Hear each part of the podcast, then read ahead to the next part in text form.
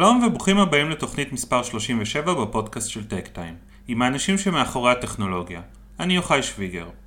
האורח שלי בתוכנית היום הוא סרג'יו נחט, סמנכ"ל המחקר והפיתוח של חברת קוגנטה, שמפתחת סימולטורים לאימון ובדיקה של מערכות בטיחות לרכב ונהיגה אוטונומית.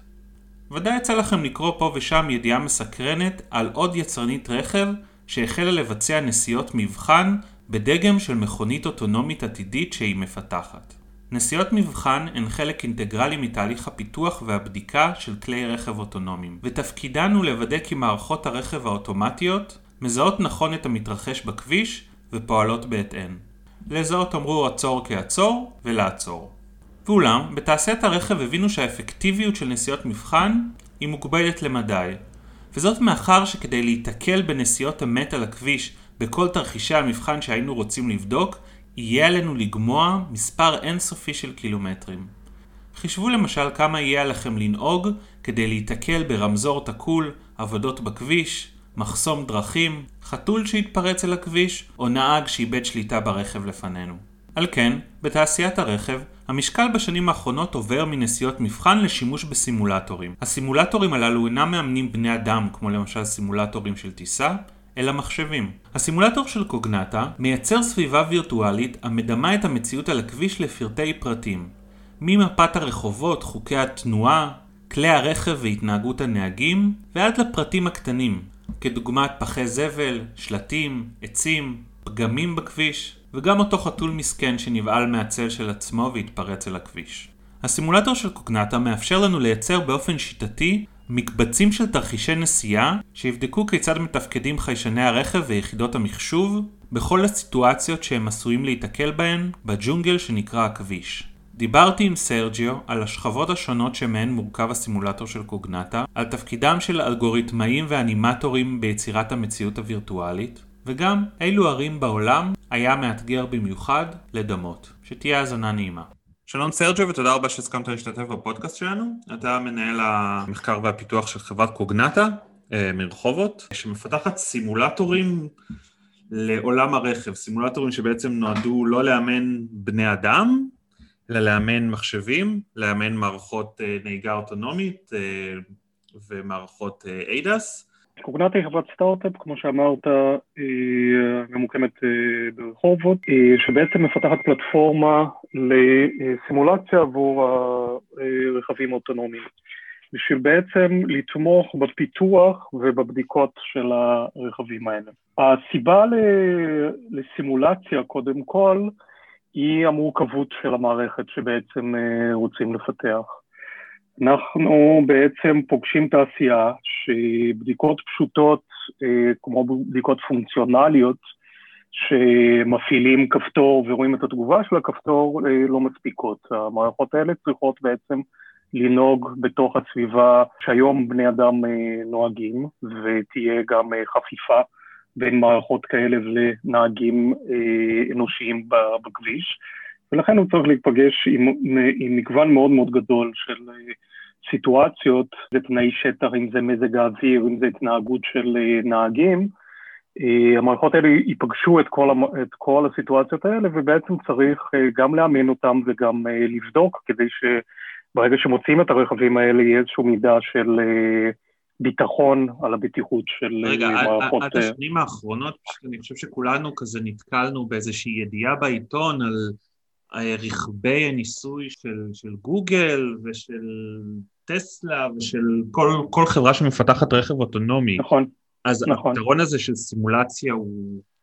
איפה, איפה הוא משתלב ב, בממשק הזה שבין נסיעות מבחן? הוא מחליף נסיעות מבחן? הוא משלים נסיעות מבחן? האם הוא נוצר כי נסיעות מבחן התגלו כלא מספיקות כדי לוודא בטיחות של מערכת? אני חושב שזה שילוב של כמה מהדברים שאמרת כרגע, אבל בעיקר הדבר האחרון שאמרת, ש...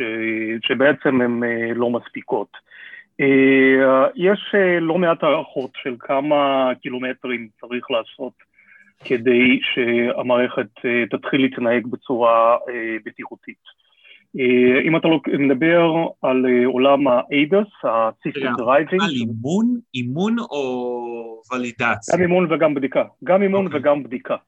אוקיי, זאת אומרת, יש פה בעצם אם אתה לוקח את מכלול הקילומטראז' או המיילים שאתה צריך לעשות כדי לבדוק או לאמן רכב כזה, אתה מגיע למספרים שהם במידה מסוימת די אסטרונומיים. Mm-hmm. אם אתה מדבר על מערכות שהן מערכות תמיכת נהג, כמו מערכות שמזהות עזיבה של נתיב, או שבאופן אוטומטי שומרים על נתיב, אבל עדיין יש נהג מאחורי ההגה. אה, אתה מדבר על מיליוני קילומטרים, אוקיי, אה. שצריך uh, לעשות. כשאתה מדבר על רכב לגמרי אוטונומי, ההערכה הוא של 11 מיליארד מיילים. עכשיו יש המון דיונים, המון דיונים על המספר הזה, של האם הוא, הוא צודק, ו... ויכול להיות שההערכה הזאת טועה בכמה סדרי גודל. אבל עדיין כשאתה מדבר בעצם על אה, מאות מיליונים, על מיליארדים של, אה, של מיילים שצריך לבצע לדבר הזה, להוציא רכב החוצה לרכב בדיקה כמו שתיארת, הוא אחד לוקח המון זמן, ואפילו אם אתה אה, לוקח צי של מאות מכוניות, הלוגיסטיקה סביב הנושא הזה כדי לבצע את כל הבדיקות היא מאוד ארוכה, העלות היא מאוד גבוהה, אוקיי? לא, אה, זה יכול להגיע למאות דולרים למייל להוציא רכב אה, כזה, שזה הביטוח, הנהג, המהנדסים מסביב וכולי, ופלוס אתה מוסיף גם אה, הנושא של לפגוש מקרים שהם אה, פחות אה, נפוצים. אתה תיסע היום לכבישים, אתה לא, לא תפגוש את כל מזגי האוויר, לא, תפגוש, לא תמיד מישהו יפרוץ לכביש, ואתה גם לא רוצה שכשמישהו פורץ לכביש והמערכת שלך היא באגית, שחס וחלילה יקרה איזושהי אה, תאונה. ולכן הקונסנזוס בתעשייה הוא שסימולציה הוא חלק מאוד אה, אינטגרלי של כל הטסטים האלה וכל האימון של המערכות. אפילו בסדרי גודל גדולים מתוך מכלול הטסטים האלה. הערכות הן מעל 90% צריכים להתבצע קודם כל בסימולציה. ואחר כך להוציא את הרכב באמת אה, לשטח. Okay. אוקיי. עכשיו, אפשר להוציא רכבים לשטח בתנאים אה, מוגבלים. אה, אה, לא מעט מהחברות אה, הגדולות, למשל, מקימים אה, מגרשים או, או מיני עיר לצורך אה, בדיקות מסוימות, ויש להם כמובן את, ה, את החלק בתוך התהליך הזה, החלק המאוד חשוב, אבל זה לא מחליף לחלוטין את כל הסיטואציות ש, שאפשר לפגוש. ופה נכנס סימולציה ופה נכנסת קוגנטה, בעצם לקחת את ה... אה, להשלים את, ה, את המקרים היותר אה, אה, נדירים, את הפינות ואת הווריאציות.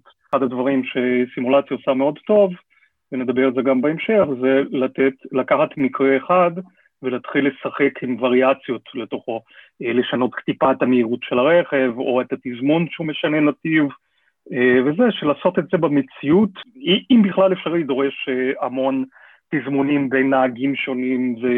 או, או, או למצוא את המקרה הזה. אם אני מבין נכון, זה מאיץ את תהליך הבדיקה לא בגלל שאני יכול להריץ בסימולציה תרחישים במהירות שיא, אלא בגלל ש... במציאות אני צריך לעבור כל כך הרבה מיילים, כי רק אם אני אעבור כל כך הרבה מיילים אז מבחינה סטטיסטית אני אתקל בכל התרחישים, כן? אני מבין נכון? נכון, נכון, נכון, נכון. המספר הזה של 11 הוא בעצם תרגיל סטטיסטי mm-hmm. של כמה, כמה מיילים אני צריך לנסוע כדי להיתקע באמת בכל המקרים ולהגיע לרמה של בטיחות קרובה או שווה לאנושות עצמה. Mm-hmm. יש המון מערכות שלנו, התנהגויות טבעיות של המוח שלנו, שלשחזר אה, אותם בתוך המערכות האלה, הם אה, עוד רחוקים, והמערכת לומדת בצורה אחרת ממה ש, שאנחנו לומדים. אנחנו יודעים להשליך על הרבה מאוד מצבים שלא בהכרח הרכב האוטונומי ידע להשליך את המצבים האלה למקרה של בלילת, בלימת חירום או, או הופעה של אה, חפץ על הכביש. אוקיי, okay. אז קצת ספר לנו על הסימולטור של קוגנטה, ראיתי קצת uh, סרטונים ביוטיוב ובאתר שלכם, זה נראה כמו איזשהו משחק מחשב מאוד כיפי. קצת ספר לנו על מה מאפיין את הסימולטור של קוגנטה. אה, זה באמת uh, במידה מסוימת נראה כמו משחק מחשב, כמו איזה סוג של משחק נהיגה מתקדם. אנחנו בעצם לוקחים את האתגר הזה של, של לסמלץ מצבים, והמונח שאנחנו משתמשים לא מעט הוא ה-digital twin, התואם הדיגיטלי של המציאות. ואנחנו מתחילים לשחזר בעצם את המציאות בכמה אספקטים, אנחנו אוהבים לחלק את זה לארבע layers. ה-layer הראשון זה לשחזר את הסביבה. אנחנו לוקחים מפות, המונח בתוך התעשייה של עולם הרכבים האוטונומיים הם HD Maps, הם לא בהכרח high definitions בגלל שהתמונות הן high definitions, אלא הדאטה הוא ב-high definition, זה מגיע לפרטים כמו מה, כמה נתיבים יש ברחוב מסוים, מה הרוחב של כל נתיב, מה המהירות שמותר לנסוע בנתיב הזה, מה גובה המדרכה שיש במקטע מסוים של הכביש, איזה שלט, תמרור יש, יש על ה... יש נתונים כאלה באופן פורמלי? יש נתונים, יש קודם כל תעשייה שלמה של אה, חברות שכל תפקידם זה ללכת ולמפות את העולם. הם מסתובבים סגנון אה, כמו Google Street View עם רכבים מיוחדים, מודדים את זה, הולכים עם אנשים לשטח ומודדים את, ה, את הסביבות ואנחנו יכולים לקבל אה, וקיבלנו מפות של שכונות ושל highways בפורמט הזה, יש מספר חברות כאלה.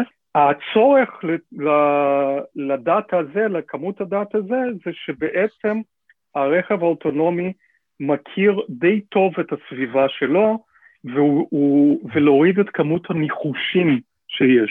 ומערכות היום, כמו שמערכות מבוססות מצלמה שמתריעים על עזיבת נתיב, יש בעצם image processing שמנסה לנחש את מה שקורה על הכביש. ברגע שיש לך כבר מידע אמיתית של מפות, הניחוש הזה יורד. אה, מתוך המפות האלה אנחנו יודעים לשחזר את הסביבות. אז עוד פעם, המפות האלה יכולות לבוא ממפות אמיתיות שמישהו מדד ובנה, או שמישהו באדיטורים אה, מיוחדים בעצם בונה איזשהו אה, סביבת משחקים כזאת של נגיד שהרכב לא יודע להתמודד עם כיכר או עם צומת T, אז בואו נבנה, בוא נבנה מפה שיש כמה דוגמאות כאלה. הלקוחות שלנו מכניסים את זה לתוך המערכת, אנחנו יודעים לבנות סביבה תלת-ממדית עם uh, כבישים, מדרכות, uh, תמרורים, רמזורים, עצים, כל המסביב וגם uh, בניינים באופן אוטומטי. אז קוגנטה בעצם מאפשרת ללקוחות לבנות באופן אוטומטי סביבות, אוקיי? ואנחנו uh, פעם בכמה זמן משחררים גם סביבות משלנו. שם יש עבודה ארטיסטית, תחת הפיתוח שלנו, יש קבוצה של ארטיסטים שמשדרגים את המפות איפה שהמערכות האוטומטיות שלנו אה, כבר עדיין לא מגיעות לשם. וזה למשל דברים כמו לפזר פחי השפעה, אה, לשפר את הנראות של אה, בניין, או אה, לייצר אה, פגמים אה, בכביש וכו'. לתוך, זה, זה בעצם ה הראשון שלנו, לשחזר את הסביבה שהרכב הולך לנסוע. ה השני הוא להכניס חיים לתוך העולם הזה, הלייר הדינמי. זה אומר תנועה של מכוניות, זה אומר תנועה של אנשים, זה אומר מזגי אוויר ושעות היום, זה אומר חיות, להפעיל את הרמזורים, אוקיי, כשתהיה תנועה אה, סבירה בתוך זה. ואחת הנקודות החזקות בעצם של קוגנטה היא בעצם הטראפיק מודל שלנו, ההתנהגות של הרכבים שלנו בתוך הכביש הם מאוד טבעיים, הם מצייתים לחוקים, הם יודעים אה, לעצור ברמזור, לעשות פניות, כולל הפניות שיש אה, באירופה ובארצות הברית, שזה הפניות שמאלה שהרמזור אה, אדום וכולי, הרכבים שלנו יודעים להתנהג בצורה אה, מאוד טובה ומאפשר בעצם מגוון של, של התנהגויות. על גבי ההתנהגות הטבעית של הרכבים שלנו, יש לנו בעצם סוג של שפת סקריפטים, שמאפשר שילוב של טריגרים ואקשנים, שלמשל על טריגר מסוים הגעתי למקום אחד במפה, התקרבתי לרכב אחר, כל מיני תנאים כאלה, אני יכול להפעיל אקשנים של לשנות את ההתנהגות של הרכב, ולכן אני יכול ללכת ולהגיד, כשהרכב נמצא בשלוש מטר מקדימה ממני, למשל, תבלום בפתאומיות, ולגרום לכל המצבים האלה. ופה הפרמטרים האלה מתחיל המשחק שאנחנו יכולים לשחק ולייצר המון סצנריוס, כי אני יכול לקחת ולייצר בקלות אה, 100 סימולציות, שאני אה, אה, מריץ את הדיסטנס הזה למשל שדיברתי של השלוש מטר, חמש מטר, ממטר, שתי מטר, שלושה מטר וכולי, ולאתגר את המערכת למקומות קצה, שלעשות את זה בסנכרון טוב על הכביש הוא כמעט אה, אה, בלתי אפשרי. זה ה-layer הדינמי שלנו, ואנחנו באמת משחזרים אה, מכוניות ומשחזרים אה, תנועה של אנשים וחיות, וזה אגב אחד הדברים הכיפים ביותר זה באמת אה, להכניס אה, את כל הדברים האלה לתוך המערכת. החלק השלישי הוא בעצם העניין של הסנסורים. אנחנו צריכים בעצם, מתוך הסביבה התלת-ממדית הזאת, מתוך העולם המשחקי הזה, אנחנו צריכים לשחזר את האותות שבעצם מגיעים לסופטוור. Mm-hmm. והאותות האלה הם אותות של מצלמה, הם אותות של אה, מקם, הם אותות של ליידר, שזה מקם מבוסס לייזר, אה, זה אה, GPS, וכל סנסור בעצם שיופיע על גבי הרכב.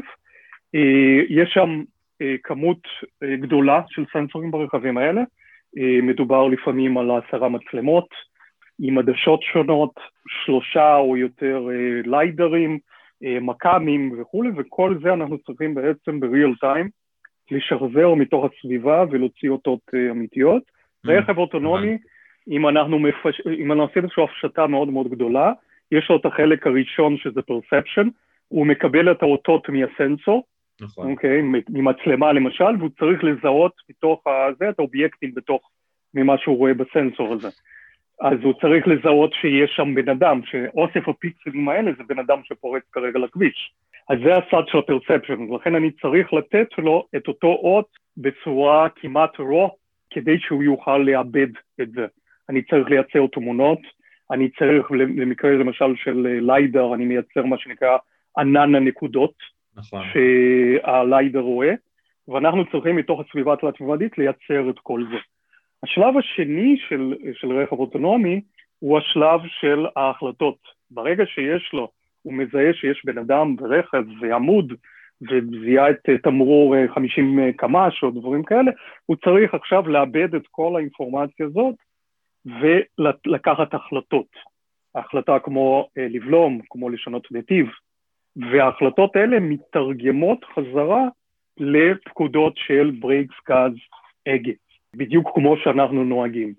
אז אם אנחנו עושים הקבלה לגוף האנושי, הסנסורים שלך זה בעצם העיניים, אני צריך לעשות ל- לרכב האוטונומי סוג של virtual reality, לשים לו סוג של מסכה שהוא מקבל את אותם אותות של העולם מתוך הסנסורים שלי, מעולם התלת-ממדי, יש לו את המוח שלוקח את ההחלטות, שמאבד את זה ולוקח את ההחלטות, ואז הוא מפעיל את זה עם הידיים והרגליים, הוא מפעיל את ההגה ואת הגז. אז אתם בודקים רק את המוח? אנחנו בודקים את כל מכלול המערכת, אנחנו מאפשרים את הבדיקה. זאת אומרת, אני יכול למשל אה, לקחת ולתת סדרה של תמונות ללקוח, ואני אקח אה, אה, מקרה שלא מזמן היה לנו, לקוח ש, שביקש סדרה של תמונות של רמזורים. כי אם היום אתה תצא החוצה עם מצלמת וידאו ותצלם רמזורים, אוקיי, לרוב אתה תראה ירוק ואדום. אתה תראה הרבה פחות אה, רמזורים צהובים, הרבה פחות רמזורים תקולים, בכלל אם אתה מדבר על מזגי אוויר. אז הם ביקשו כמות מאוד מאוד גדולה של, של אה, תמונות של אה, רמזורים.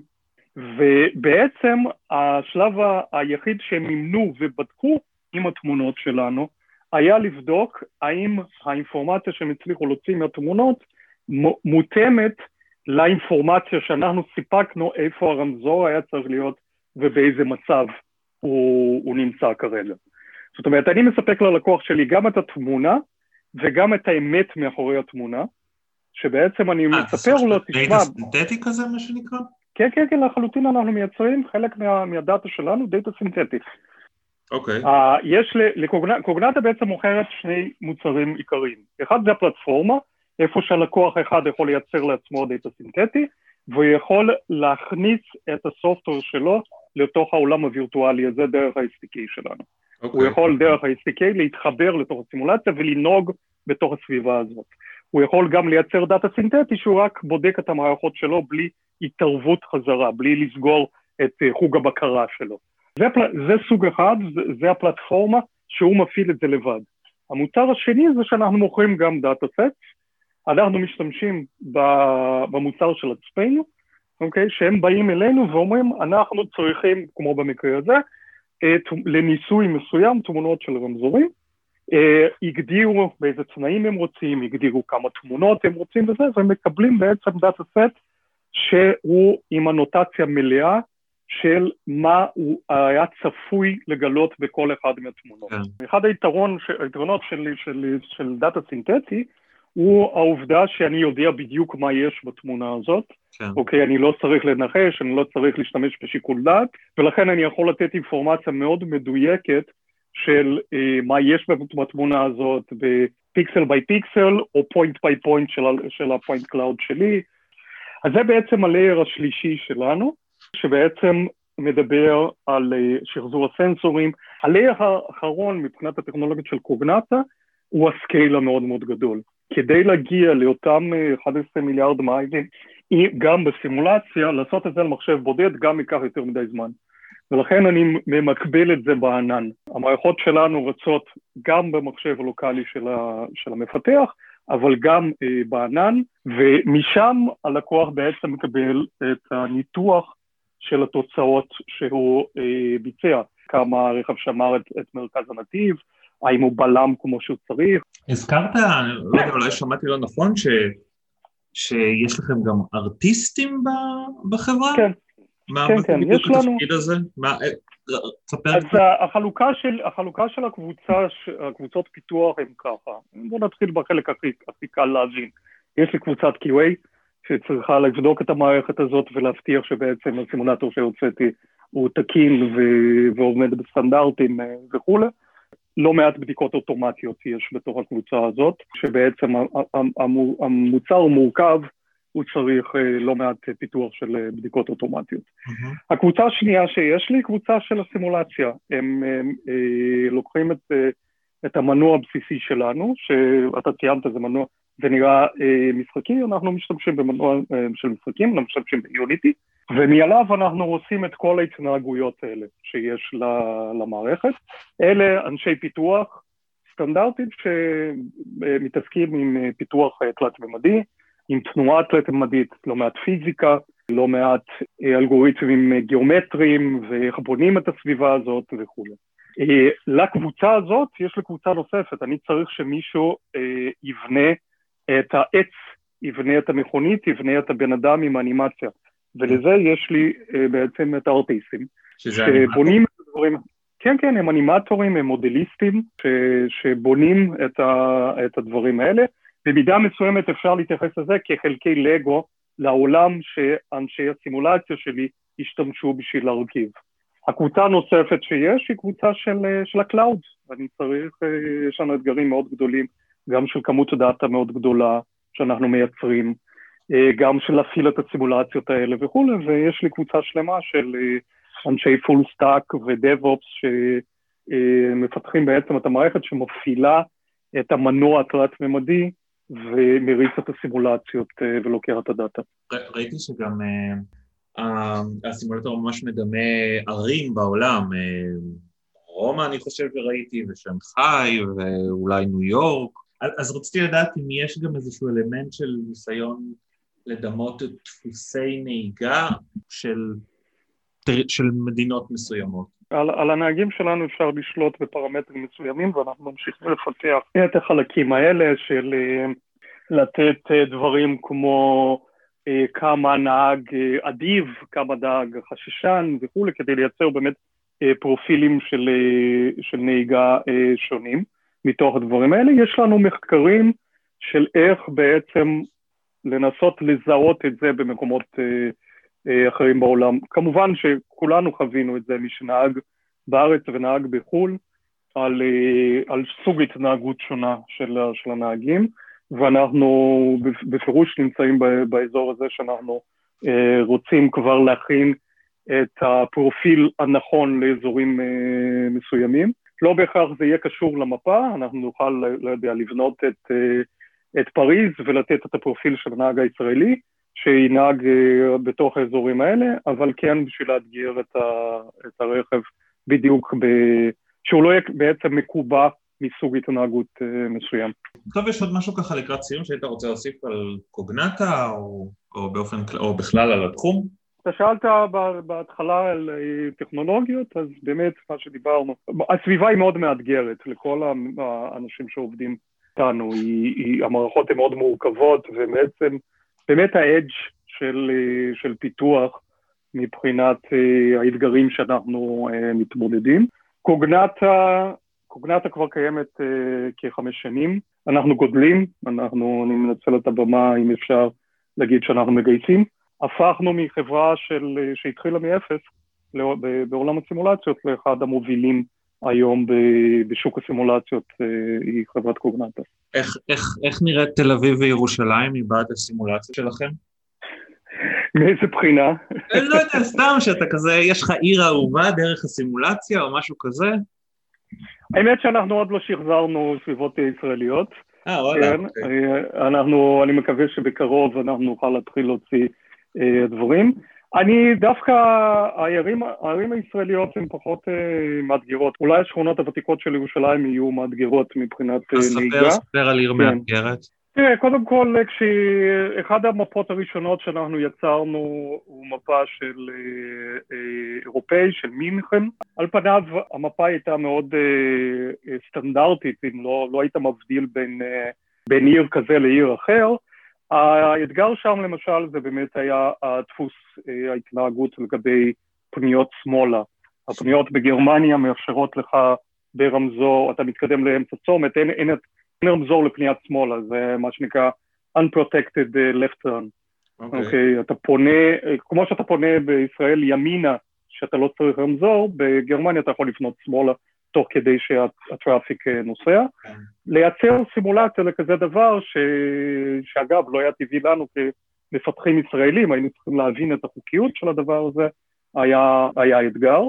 אה, באותו מפה יש איזו כיכר ענקית עם רמזורים בפנים, שזה גם כן אה, היה אתגר טכנולוגי עד שהדבר הזה הסתנכרן כל הרמזורים כדי שהטראפיק ייסע כמו.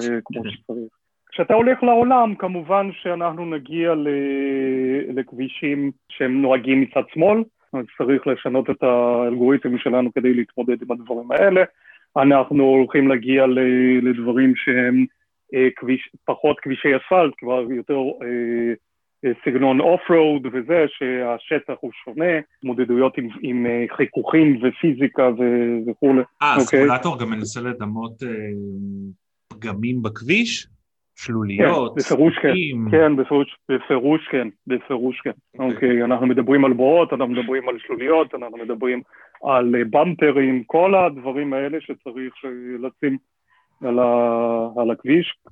כמה שאנחנו יודעים כשאנחנו מגיעים לכביש משובש, כמה הנהיגה בעצם מסתבכת, ואם אתה נכנס לכבישי אה, עפר ודברים כאלה, אה, הסביבה הקרובה שאנחנו הולכים להוציא עירונית זה האזור של אה, מגדל אייפל אה, בפריז, עם האתגרים שלו, עם הכבישים היותר עתיקים וסיבוך של תנועה. אז זה הדברים המעניינים, אנחנו, זה מאוד מאוד נחמד. הייתי חי, למדתם משהו, אני, אני צודק? יש חי גם? כן, כן, כן. מה למדתם על תחבורה בסין? האתגר, התחבורה בסין מעבר לסימנים על הכביש, כן, אה, שלנו לא אומרים הרבה. התחבורה היא, היא יחסית סטנדרטית. יש עומס, יש עומס של, של תנועה, יש עומס של אנשים, אבל אין פה איזשהו, החוקיות של, של התנועה היא, היא יחסית אה, מאוד דומה למה שאנחנו מכירים, נוהגים מאותו צד. אה, שנגחאי היא מעניינת בעיקר בגלל כל הפרסומות שיש לא מעט זה עיר מאוד תוססת, ולכן אה, היא עושה הרבה הפרעות על המצלמות. אה, הרבה דברים זוהרים אה, וכולי, ושם היא, זה אחד הדברים המעניינים שלה. אז סרג'יו, תודה רבה על השיחה המאוד מעניינת הזאת. תודה, חיים. נמשיך לעקוב אחריכם. תודה רבה על ההאזנה, אני מקווה שנהניתם. אתם מוזמנים להמשיך ולעקוב אחר הכתבות באתר שלנו, techtime.co.il, להירשם לניוזלטר ולהקשיב לפרק הבא בפודקאסט.